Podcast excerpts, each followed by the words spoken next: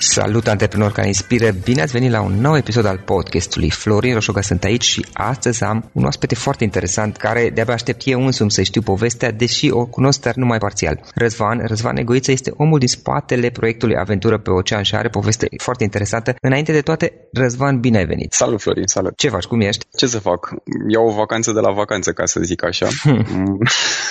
sunt într-o perioadă în care, în care vreau, să, vreau să stau un pic uh, departe de de ocean, nu foarte mult, câteva săptămâni doar, dar, uh, dar mă ajută să, să mai fac un să mai fac un să mai fac o pauză de la vacanța asta continuă și de la aventură. Acum tu ești în țară, dacă am înțeles bine. Da, sunt în țară pentru, pentru câteva săptămâni. Să luăm un pic pe rând. Ce este aventură pe ocean? Care este povestea din spatele proiectului? Cum ai început și cum ai ajuns până unde stați să faci ceea ce faci? Nu știu, povestea a început de, de mic.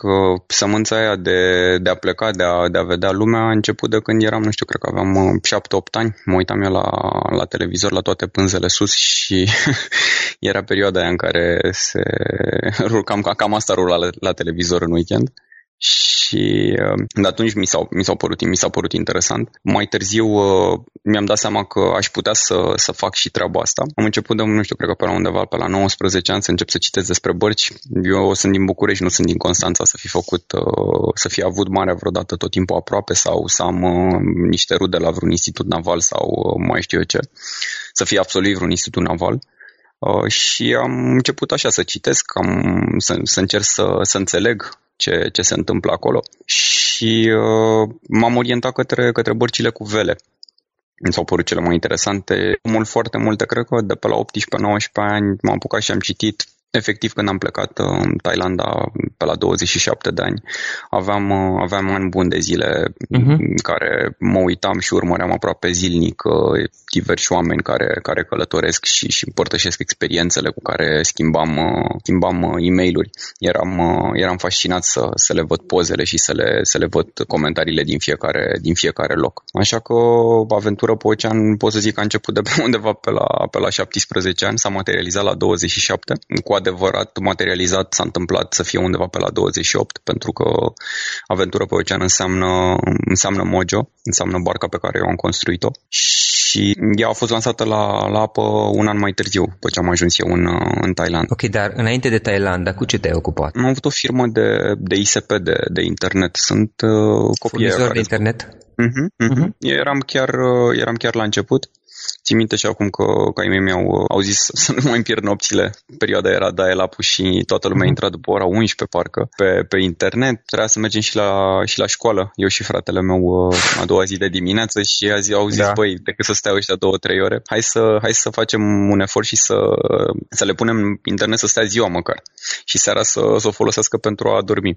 E, ei în esență au gândit bine. Nu s-au gândit că toți prietenii noștri intrau în continuare la ora 11 da, pe internet. Mai, îmi amintesc și eu, că noaptea era ieftin și și eu stăteam cu nopțile de atunci. Da, și, și am plecat de la un, de la un ISP de, de cartier. Între timp, asta se întâmpla pe la, pe la 17 ani. Am început eu să-mi, să-mi bagă rețea niște prieteni. Ce ani era? Acum câți ani? Acum fix 17 ani, 17 uh-huh. ani acum 17 ani. Atunci a început totul. A fost, uh, era așa un Eldorado, pentru că eu am copilărit în drumul taberei. Acolo era destul de amuzant că aruncai un cablu și, între ghilimele, cablai 50 uh, de persoane.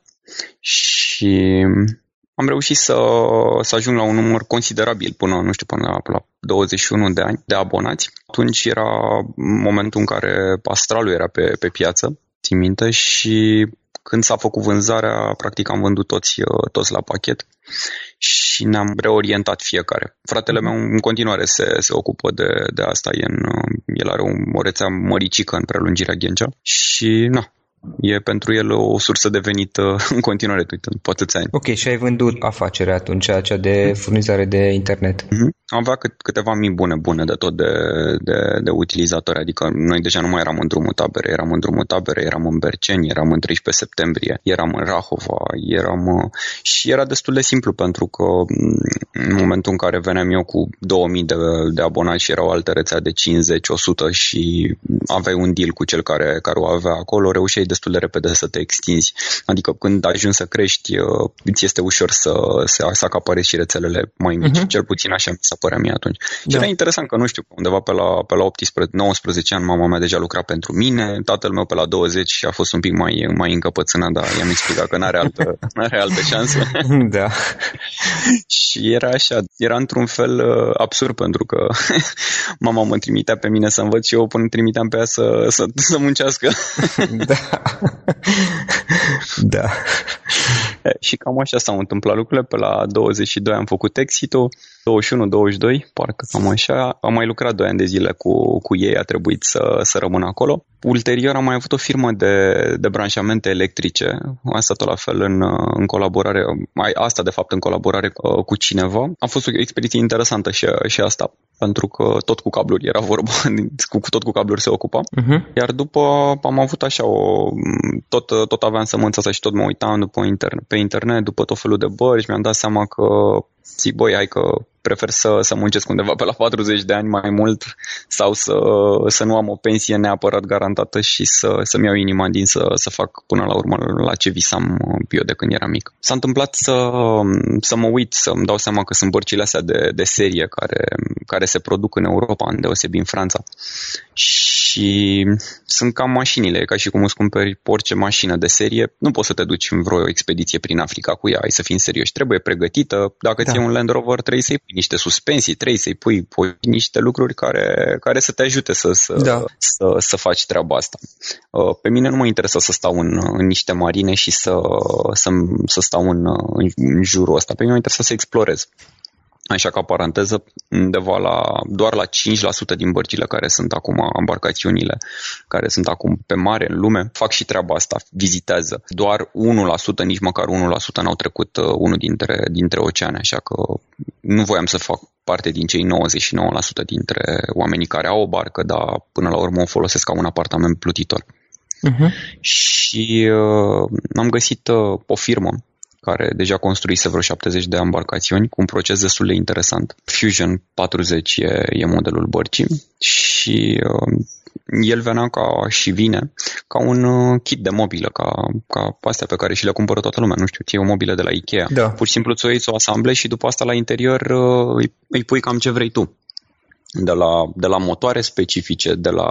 Un fel de uh, structură uh, modulară. Da, tu ai o structură gândită de un, de un arhitect care mai departe e pliabilă pe, pe cam ce vrei tu. Evident, dormitoarele, locul dormitoarelor uh, rămâne neschimbat, neputând schimba. Da? Uh-huh. Ideea e să, să ce, ce, ce fel de echipare să-i pui că na, la o mașină zici, bă, cutia asta de viteză știu foarte bine că nu o să rezistă, va trebui să-i schimb cutia asta de viteze pentru o, o cutie de viteze mai performantă să pot și merge cu ea. Pentru condiții din astea off-terrain uh, sau uh, pentru perioade lungi în care vrei să te deplasezi. E, și Fusion e o barcă care e foarte rapidă pe ce înseamnă sailing. Top speed pentru mine și Mojo a fost aproape de 22 de noduri. E ca și cum mai merge cu o mașină cu vreo 450 de km la oră. 400 la oră? Da, e o, nu, e o viteză foarte mare de, de deplasare 22 de noduri pentru o barcă de cruising. Nu vorbim de, na, că sunt și mașini. Eu încerc să tot fac paralel asta cu mașinile ca să, ca să uh-huh. înțelegi. Marea majoritate avelierelor de pe la noi care, sau avelierelor în general, la 7-8 noduri fac poze cu, cu ăsta, că Dumnezeule, incredibil că am mai făcut, am ajuns la 8 noduri, făcând uh-huh. e, eu am reușit să merg cu 22 de noduri și întâmplător mai și găteam atunci când eram, eram cu partenerul meu Alex la momentul ăla uh-huh. și mai și găteam din întâmplare, evident, s-a întâmplat, a fost asta, da? da. Așa că Mojo e o barcă care e foarte, foarte rapidă. Practic tu te-ai dus și după cea de doua afacere, cea cu cablare electrică, și te-ai dus și ai început să construiești bar. Da, e o poveste 10, un design australian. Eu am contactat pe oamenii ăștia și în prima instanță mă gândeam să, să o asamblez aici, mai, mai aproape de noi, în Turcia. Și vor, am vorbit cu ei și mi-au spus, păi nu, că noi linia de producție a bărcilor, de unde or să plece containerele cu, cu barca ta, două containere în care da. vine barca. E în Thailanda. Nu vrei tu să ți-o faci în Thailanda? Că uite, avem noi un șantier aici care, în care, care e condus de niște de o echipă de francezi. Au deja două bărci fix ca ca ta în producție deja și pata ar fi următoarea la rând. Nu ar fi o problemă să, să ți-o construiască și ție și uite și niște costuri și uite și un contact de la omul ăsta. Cred că am am avut 10 e mail cu, cu șantierul, m-au convins că sunt, uh, sunt profi. Ei făceau la momentul ăla de, de 18 ani embarcațiuni, acum au 20 și ceva de ani de experiență și așa am ajuns în Thailanda. În primă instanță, când am ajuns în Thailanda, undeva pe lângă Bangkok, se întâmpla să, s-a întâmplat să-mi închiriez mașină, să mă urc în mașină și să-mi dau seama că nu găsesc volanul. Ghiși ce, volanul era pe dreapta. Atât de multe lucruri știam despre Thailanda. da. da. Am avut 100 de kilometri de mers cu volanul pe partea dreaptă, nu mai mersesem până atunci și mai s-a întâmplat să-mi iau și o mașină cu cutie manuală, că zic că și așa mie îmi place cutia manuală. Uh-huh. Nu mi-a mai plăcut când am schimbat cu stânga. Și tot timpul aveam în cap, mergi pe contrasens, mergi pe contrasens, Răzvan. da. Și am ajuns eu în Thailanda, așa am ajuns și eu să, să-mi construiesc o barcă în Thailanda, așa că a fost, hai să zicem așa, o întâmplare. Probabil ajungeam uh, acolo mai devreme sau mai târziu, pentru că e țara absolut superbă pe care, pe care tot o urmăream ca, ca și destinație.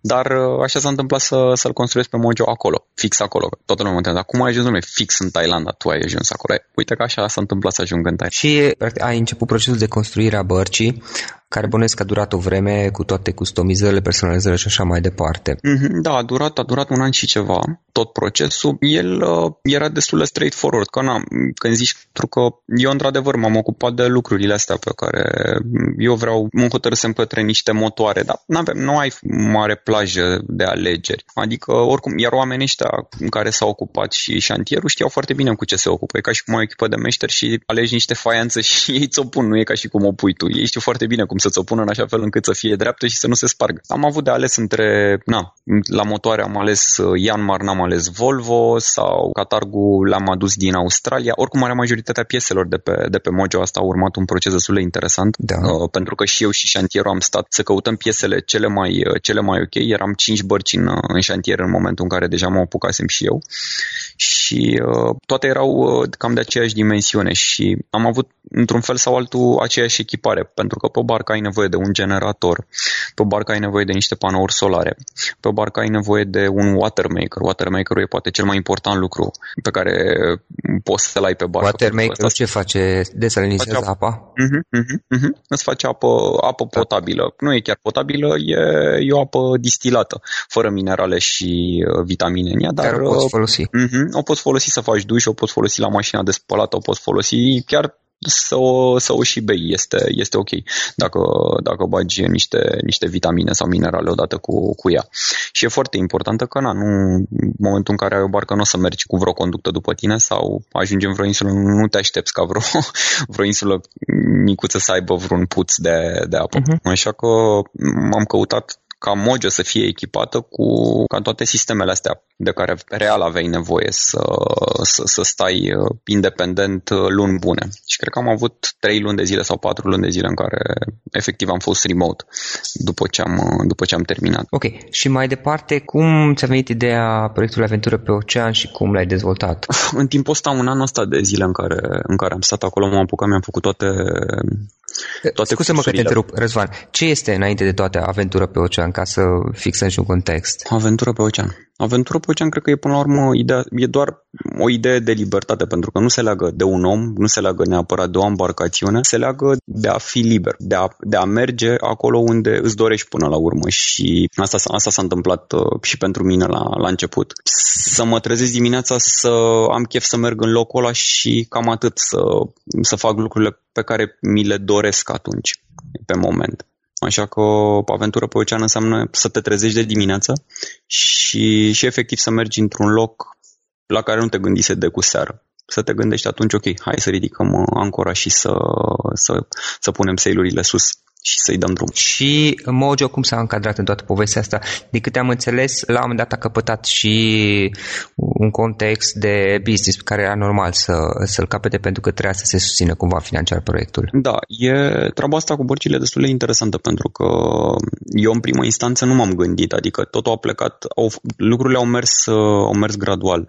Eu îmi propusem 5 ani de zile să merg în jurul lumii, cam asta era, cam asta era proiectul și mai departe să văd, să văd ce se întâmplă. Făcusem eu așa un plan mai într-un fel sau altul, având un deal bun cu momentul în care am cumpărat kitul, pentru că așa au reușit ei să mă convingă să-mi ofere un deal bun pe, pe kit. Cineva deja îl cumpărase, kitul de la, de la Fusion, cineva îl cumpărase, schimbase planurile și nu mai avea ce să...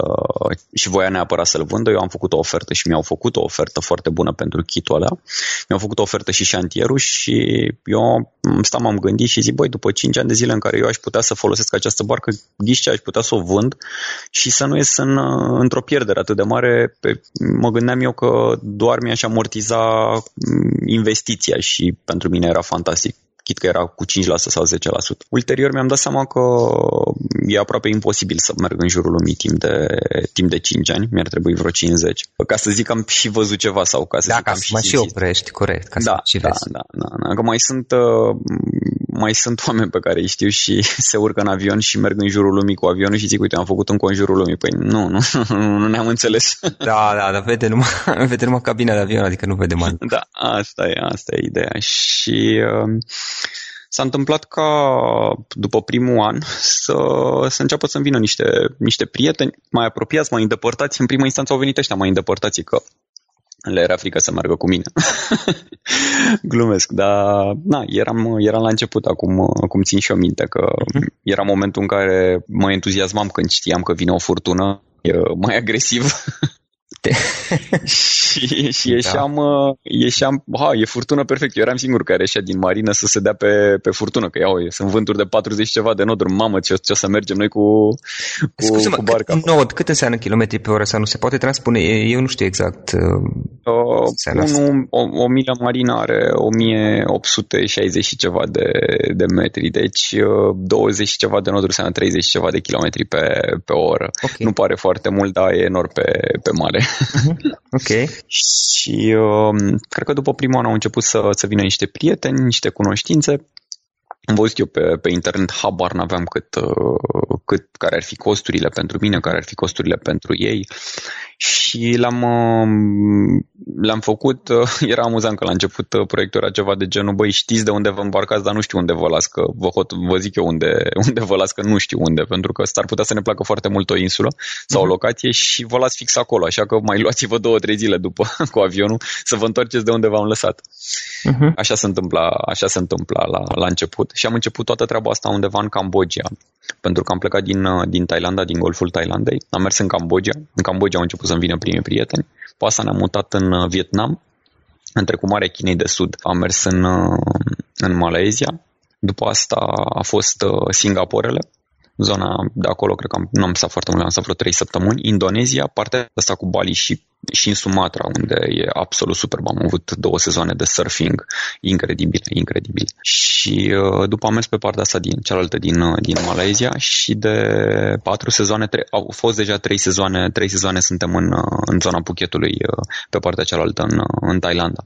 Din nou, cam, cam, așa, cam așa au arătat ultimii, ultimele cinci sezoane din, din aventură pe ocean. La început mai, mai imprevizibile, ulterior cu un program bine stabilit, cu un loc de pick-up și cu un loc de drop-off. La fel de bine stabilit. Practic, în momentul de față, ce faci, dacă am înțeles bine, este că duci, în special români, din câte am înțeles, grupuri de da, turiști grupuri, grupuri de turiști uh, români sunt, uh, sunt cei care vin cu mine. Am avut uh, și am și sezonul trecut și acum două sezoane și prieteni din, din state, prieteni de lor prieteni, dar în mare parte sunt, sunt, sunt români.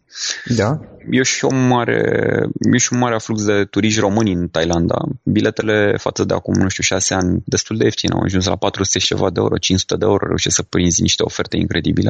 Asta pentru ce? 500 de euro? Avionul sau ce nume? Da, un cuplu care și-a cumpărat uh, cu 480 de euro două bilete cu Qatarul București-Phuket, ceea ce e wow. Dus întors? Dus întors, dus întors, dus întors. Da. Sunt, sunt foarte ieftine. Aeroflotul a intrat, uh, a intrat foarte bine pe, pe segmentul ăsta de 2 ani de zile. Da. Aeroflotul avea oferte pentru început de decembrie, erau 480 de euro. Hai, hai, hai, era până în 600 de euro, ceea ce mm-hmm nu știu, un bilet până, dacă îl cumperi așa mai last minute până la Paris, e poate 200 de euro. Da. Așa, nu. E, e o ofertă bună. Și, na, zona aia din, din Phuket e o zonă în care hai să zicem așa, vin foarte mulți turiști. Nu vin foarte puțini turiști, vin mulți, mulți. Da. Ei acum urmează să-și deschidă noul aeroport care are un, se gândesc ei că or, vor avea o afluență de turiști de undeva de la 13, 12, 13 milioane și au dat seama că este deja subdimensionat pentru că ei în 2 ani de zile vor avea 15 milioane de turiști anual.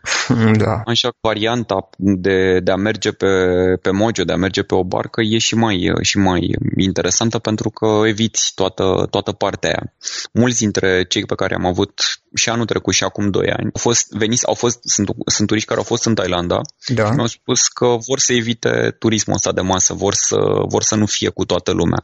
Așa că ai și partea asta de aventură și tot, dar ai și partea de, în care ești tu și explorezi locurile alea fără, nu știu, 500 de, de turiști chinezi pe lângă tine în care, care da. îți fac și ție poze. și tu ești una dintre da, atracțiile plajei. Vrei, vrei să fii pe mai relaxat, n-ai chef de aglomerație. Și practic folosești barca Mojo și duci grupuri de turiști. Cât durează? O săptămână, două săptămâni? Cât este un tur complet sau cum funcționează la voi lucrurile? La noi tururile sunt uh, prestabilite sau șapte zile, dar pe de altă parte am avut, am avut, uh, acum doi ani a fost, a fost o gașcă de, de șase persoane care au vrut trei săptămâni. Răzvan vreau să ne duci peste tot. Uh-huh. Cu cea mai mare plăcere. Am făcut traseul împreună, uh-huh. eu, le-am, eu le-am făcut propunerile, le-am, le-am explicat ce au de văzut în fiecare insulă și trei săptămâni uh, am fost acolo. Așa că în momentul în care vine un grup mai mare, își pot stabili și, și traseul. Ce e interesant la, la tot proiectul ăsta Aventură pe Ocean, că de aici a plecat totul. În lumea asta a bărcilor, dacă eu vreau mâine să mă duc să, să închiriez o barcă și zic, uite, eu sunt o singură persoană, vreau să închiriez această barcă, eu va trebui să plătesc prețul plin pentru, pentru da, barca aia. Chit că eu aș dormi câte două ore în fiecare pat sau, sau așa o să-mi sugereze domnul la care mi închiriez sau doamna. Adică dormi câte două ore în fiecare pat ca să simți că ai folosit toată barca. Oricum o plătești pe toată.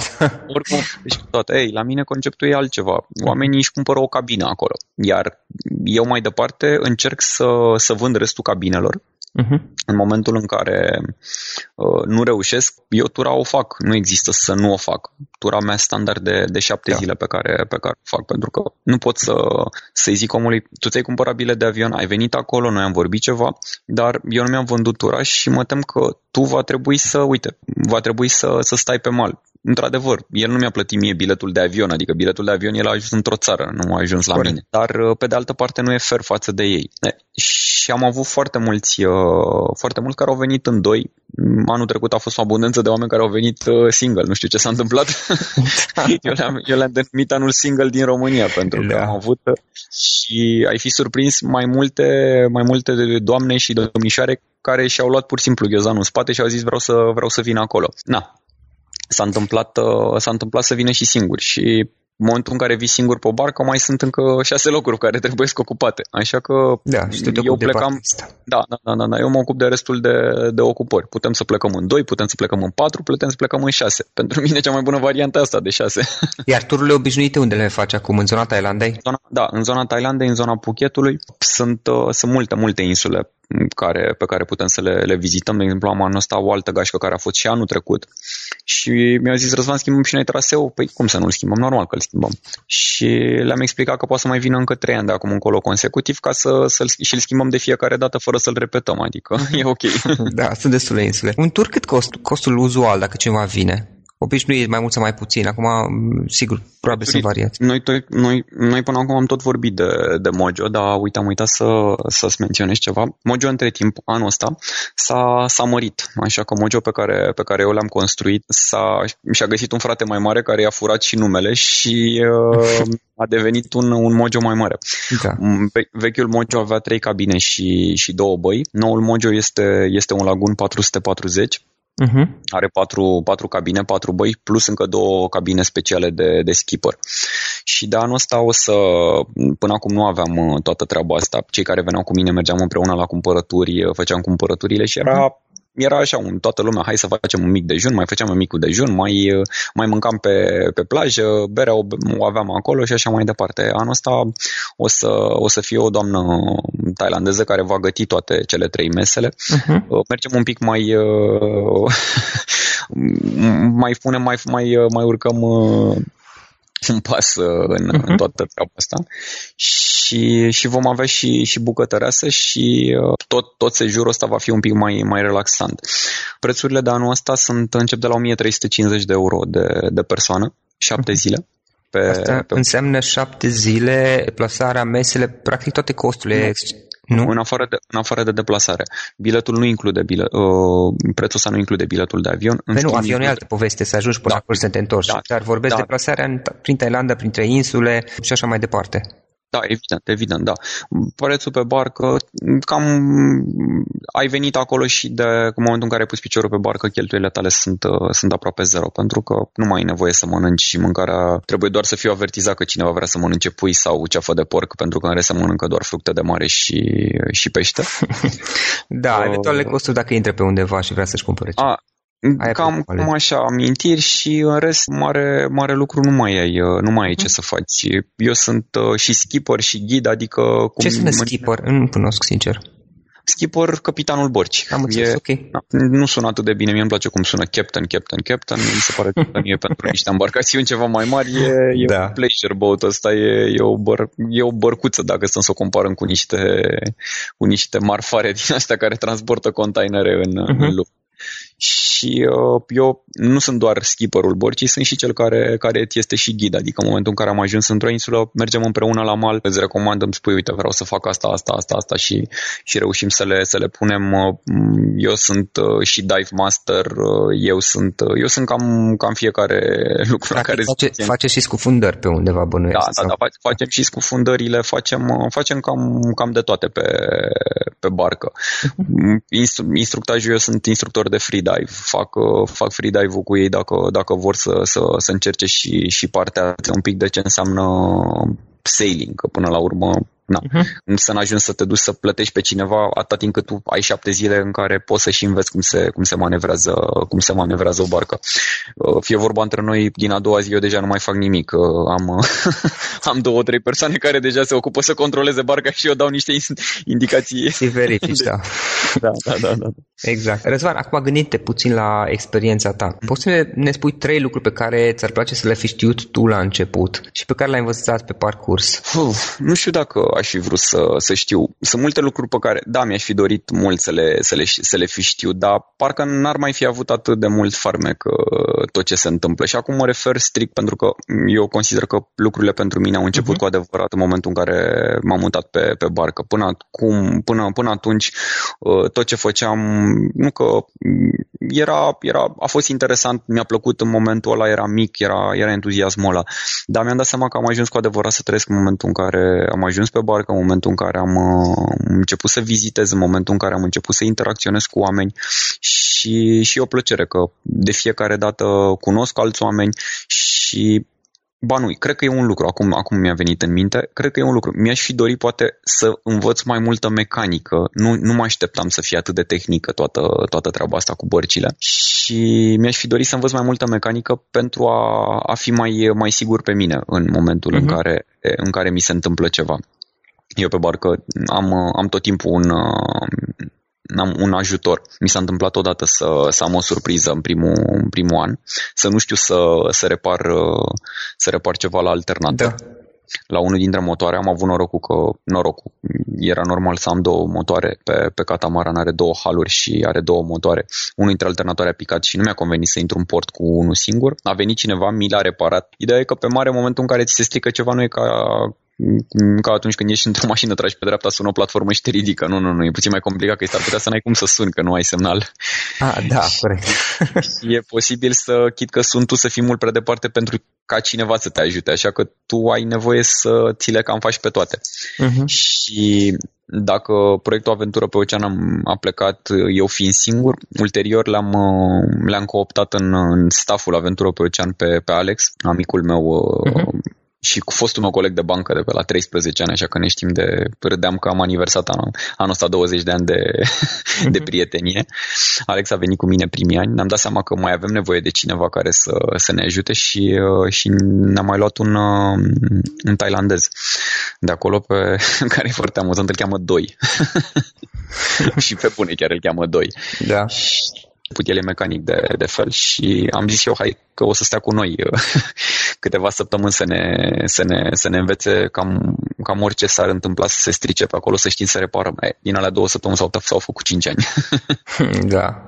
Așa că poate mi-aș fi dorit să, să știu mai multă mecanică decât uh, știu acum sau știam înainte. Răzvan, o carte pe care ai recomandat ascultătorilor podcastului? Băi, eu țin minte că prima carte pe care am citit-o și aia mea, că până la urmă sunt, sunt primele lucruri care, care te dau o direcție. A fost, uh, chiar când am învățat să citesc, au fost toate pânzele sus, efectiv. Și după asta urma și filmul. Așa că pe la șapte ani eu încercam să descifrez toate pânzele sus.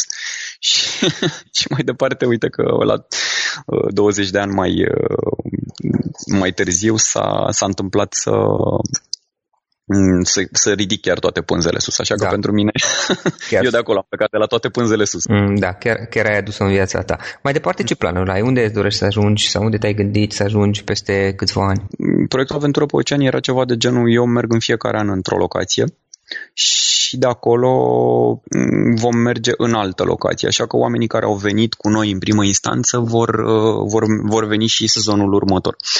Ei, s-a întâmplat ca mm, de trei sezoane să nu mai plecăm din, uh, din, uh, din zona aia Puchetului pentru că mm, sunt foarte mari cererile și sincer îmi și place zona, e super, uh-huh. e absolut super, oamenii sunt, sunt, uh, sunt incredibili noi ne gândeam de două, de două sezoane deja să mergem în Maldive, că ăsta era următorul pas, era, era zona asta, era Maldiv, erau Maldivele, după aia Seychelles și, uh, nu știu, să ne întoarcem în uh, Sumatra, tot, uh, tot plănuim, nu sunt atât de mulți împătimiți de surf la noi în țară, pentru că mi-aș dori mult la tot să, să am un sezon de surf în Indonezia. Sezonul de surf în Indonezia e, e, e fix pe, pe sezonul de vară la, la noi. Dar adică știi, tu știi să și predai asta? Mă rog, chestii de bază. Mai, chestii de bază, da, dar cu surf ca să zic așa, îți ia cam, îți ia cam șase luni să, să înveți să stai bine pe placă, așa că nu poți să vii să stai șapte zile, zece zile să zici că te-ai dat cu placa. Nu, nu există asta, adică nu e, e, e puțin mai complicat. Ok, mi-am, mi-am găsit eu instructor de surf pentru că nu să am nevoie, dar ca să A, asta, mea. Asta e, asta e, adică okay. un pic, un pic să, să vii acolo să, să poți să te bucuri, să pleci direct de la, de la un punct, pentru că acolo e și un, e un loc de surf incredibil și sunt niște valori măricele, adică nu poți să fii începător să te uiți la niște valori de 4-3-4 metri, așa, astea sunt ale mici, să începi să te dai pe ele, adică da. ar trebui să ai un pic de pregătire în, înainte, Am înțeles. înainte să faci treaba asta. Răzvan, mai multe despre activitatea ta, cum se poate afla? Poate unii oameni vor să te contacteze, să scrie un site, pagini de, de Facebook, am înțeles că aveți, eventual o adresă de mail? Păi, eu, în principiu, principiu, oamenii mă contactează pe Facebook, adică scriu pe, scriu pe Facebook Negoiță Răzvan și, și le apare o poză cu fața mea. Mai departe, detalii despre tot ce înseamnă aventură și tot e, sunt pe www.aventurăpeocean.ro un formular de contact cam poze cu tot ce se întâmplă. Am reușit eu să, să mă mobilizez, să scriu, să am și un blog uh-huh. în mhm. care vorbesc mai multe despre, despre tot ce, ce se întâmplă și pe barcă și în afara bărcii. O adresă de mail aveți cumva? Aventură pe oceanarond, gmail.com. Aventură e iară pe Gmail. Ok, ok, super. Și în final o idee cu care să sintetizăm toată discuția noastră. Adică dacă ar fi să spui un singur lucru cu care ascultătorii să plece din acest podcast, din viața, din experiența ta, care ar fi acela? Pentru mine e foarte important să fac ce-mi place. Dacă nu fac ce-mi place, cred că doar forțăm lucrurile. Așa că dacă îți place ceva, apucă-te de, de lucrul ăla și o să vezi că nu o să dureze mult să apară și rezultatele. Așa că fă exact ce-ți place în viață, pentru că timpul nu e atât de, nu e atât de, de mult precum credem noi și o să-ți dai seama că ajungi, ajungi să, să capezi frustrări și ajungi să-ți dai seama că ți-ai pierdut o bună, o bună bucată din viață făcând ceea ce nu-ți place. Așa că cel mai important e să faci exact ce-ți place. Rezvan, îți mulțumim foarte mult pentru discuția asta. A fost super interesantă. Anul ăsta eu nu pot să vin, dar probabil anul viitor o să vin eu însumi la Mult succes mai departe. Super fain ce mersi, faci. Mersi mult de tot, Florin. Păstrăm legătura, vă salut pe toți și mersi și din nou pentru, pentru ocazia de a, de a vorbi. E prima în care, în care apuc să, să explic așa cu, cu toate cuvintele.